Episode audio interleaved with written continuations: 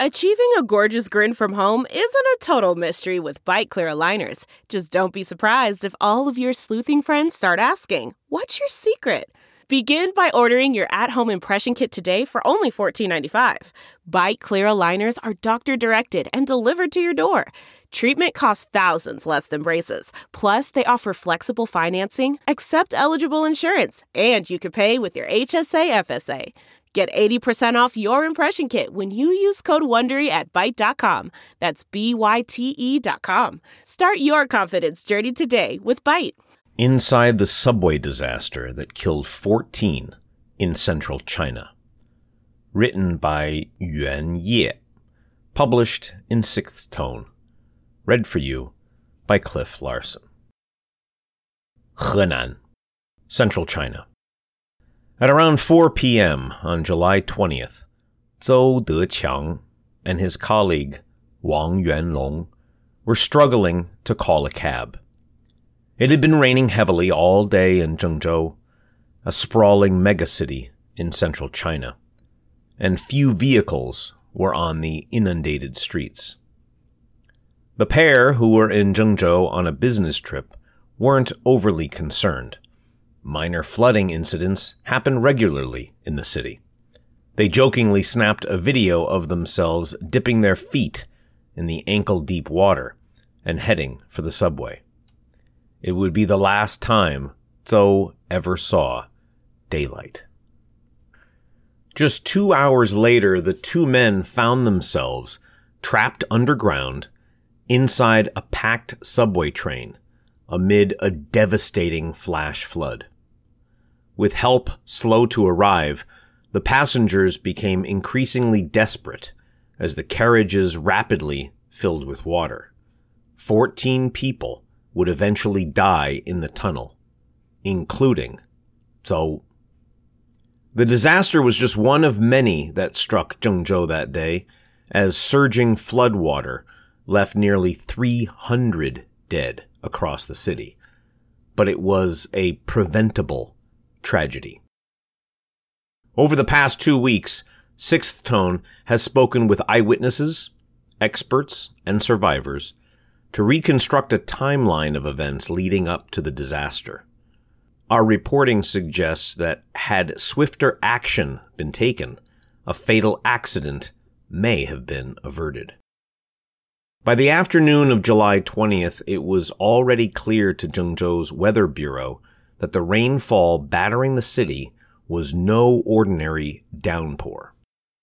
Between July 17 and July 20th, the city received just under 620 millimeters of rain, nearly an entire year's worth of rainfall. The Bureau issued five storm red alerts, its highest level alert, in the 24 hours before the disaster in an attempt to raise the alarm. A red alert should trigger a citywide shutdown of all unnecessary outdoor activities, with the students and commuters encouraged to stay at home. But the warnings failed to catch the city's attention. From 4 p.m., the rain became even stronger. A record breaking 200 millimeters of precipitation falling in just one hour. Streets rapidly turned into rivers, and water began pouring into the underground parking lots and tunnels. Yet when Wang and Zhou boarded the subway, the city's metro system was still running, an almost normal service. Zhengzhou Metro Group, the network operator, had begun closing some station entrances at 340 to prevent water from flowing onto the platforms but it did not order a full service suspension until 6:10 p.m. Wang and Zhou ducked into the Huanghe Road station and got on line 5 train heading west. Line 5 is a busy commuter route that runs in a loop around the city center. That day, there were more than 500 passengers on the train, with many choosing to take the subway as the roads were flooded. The passengers had no idea at this point that they were in danger, but their train was heading directly toward the most compromised section of the tunnel. At the northwestern edge of Line 5, there is a rail yard called Wulongkou, from which Line 5 trains enter and exit the main tracks. As the rain became fiercer through the afternoon, the rail yard's flood defenses began to buckle, sending water cascading down the tunnel towards the nearest station, Shakou In a statement issued after the disaster, Zhengzhou Metro Group said the rail yard's flood defenses were destroyed at 6 p.m., leading the firm to shut down the entire network 10 minutes later. But eyewitnesses suggest damage was apparent much earlier. By around 5 p.m., floodwater had already breached the wall, protecting the tracks inside the rail yard. An eyewitness who requested anonymity for privacy reasons, told Sixth Tone. A photo taken by the person, time-stamped 5:02 p.m., shows that several parts of the wall had collapsed and disappeared under the water. Wang Xiaodong, a construction worker who was resting in a porta cabin near the entrance to Wulongkou that afternoon, told Sixth Tone that water began flowing into his cabin at around the same time, forcing him to take shelter on top of the bunk bed. A photo Wang took from inside the room at 5 p.m. shows a man standing ankle deep in water with a wash basin floating nearby. By 5:30 p.m., the flood had already destroyed a brick wall just outside the rail yard's pumping station, leaving a gap several meters wide. Two other construction workers who were near the site at the time told Sixth Tone. Yet unaware of the peril that lay ahead, the Line 5 train continued speeding west. At around 5:40 p.m., it stopped at Haitansi station, then restarted and headed toward Shakoulu, the closest station to the rail yard. This was when the passenger's nightmare began. Before reaching Shakoulu station, the train came to an abrupt halt, unable to continue due to the torrents of water already pouring into the tunnel. The train was stuck on a steep stretch of track designed to help trains decelerate as they approach the platform. Floodwater started flowing into the carriages around 6 p.m., according to several survivors. Within minutes, the water was already several inches deep in the rear carriage, where Wang and Zhou were located. Zhou recorded a video of the partially flooded subway car and sent it to his wife. As the train rapidly filled with water, passengers sent out desperate pleas for help to family members, emergency services, and via social media. Yet many of them would remain trapped inside the carriages for over three hours, watching the water rise ever higher and struggling to breathe as they gradually ran out of oxygen. With no signs of immediate rescue, people on the train tried to take matters into their own hands. Staff members managed to open the doors inside the front carriage, allowing those on board to access an emergency walkway running along the tunnel towards the station. Unlike cities like Shanghai and Beijing, the Zhengzhou subway system has yet to install designated emergency exit doors on its trains, which could have facilitated an evacuation. About three dozen people managed to escape along the emergency walkway to safety. But before more could join them, the torrent became more violent.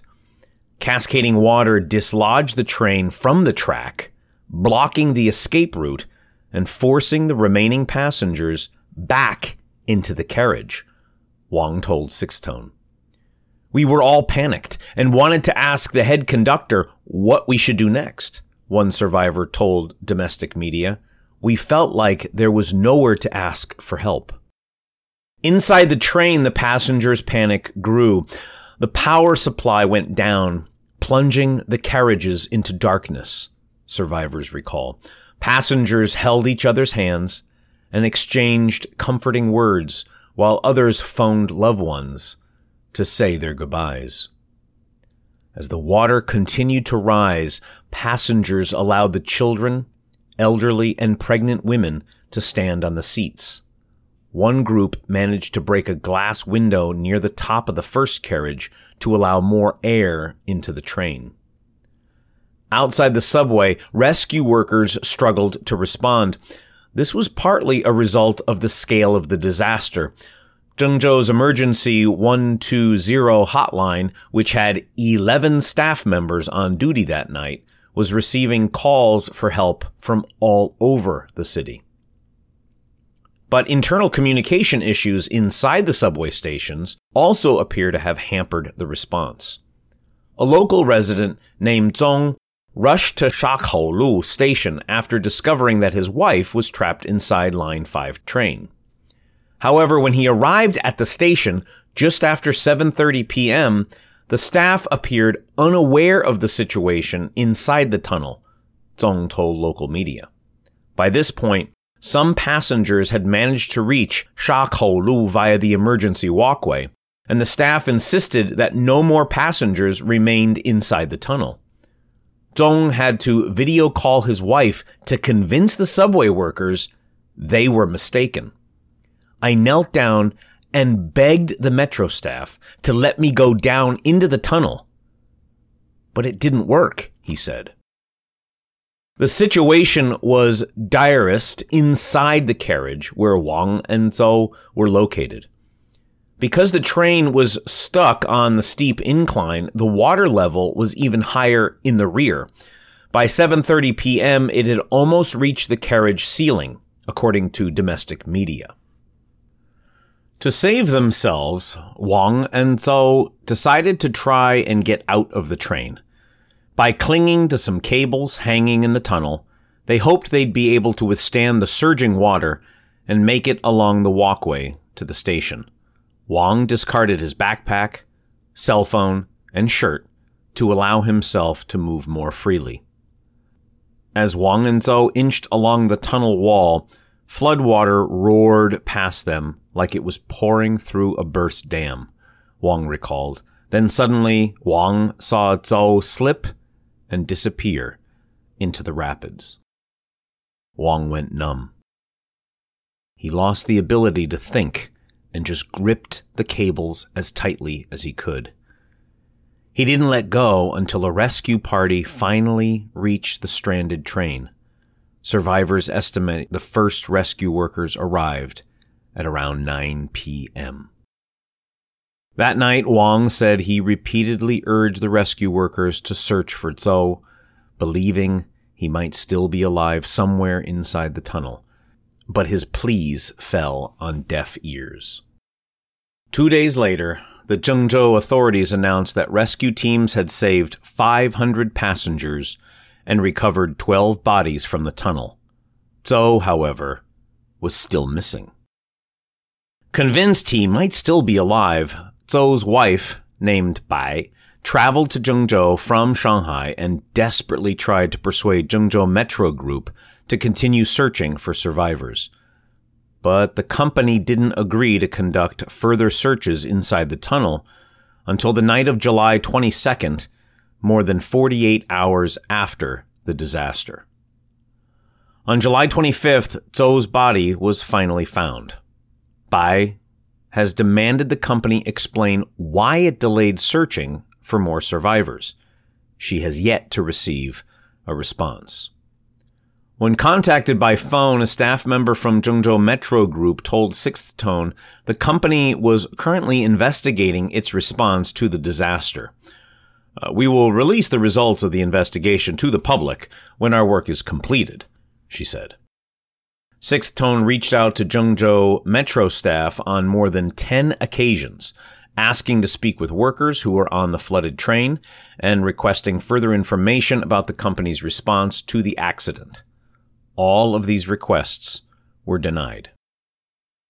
On Monday, the State Council, China's cabinet, announced it would also conduct an investigation into the disaster response in Henan province, the region where Zhengzhou is located during the recent floods. It added that any instances of dereliction of duty would be punished according to the law. Nine days after the tragedy, Sixth Tone revisited the area surrounding the Wulongkou rail yard. The scene was calm. The water had receded and the roads were busy once more. But the flood had also left several scars. By the curb, several mud stained vehicles sat abandoned, their open doors hanging like broken limbs. In the distance, a canal bridge was still covered with debris. Near the rail yard, a local resident was scouring the area on a scooter. He told Sixth Tone he had revisited the roads between Wulongkou and Shakou three times over the past few days, trying to determine what had caused the deadly accident. All of us, my child and my family, we all take the subway, said the man, who declined to be identified due to privacy concerns. I have to do this. They must make changes and take precautions to avoid similar disasters happening again, even if they don't tell the public the truth in the end.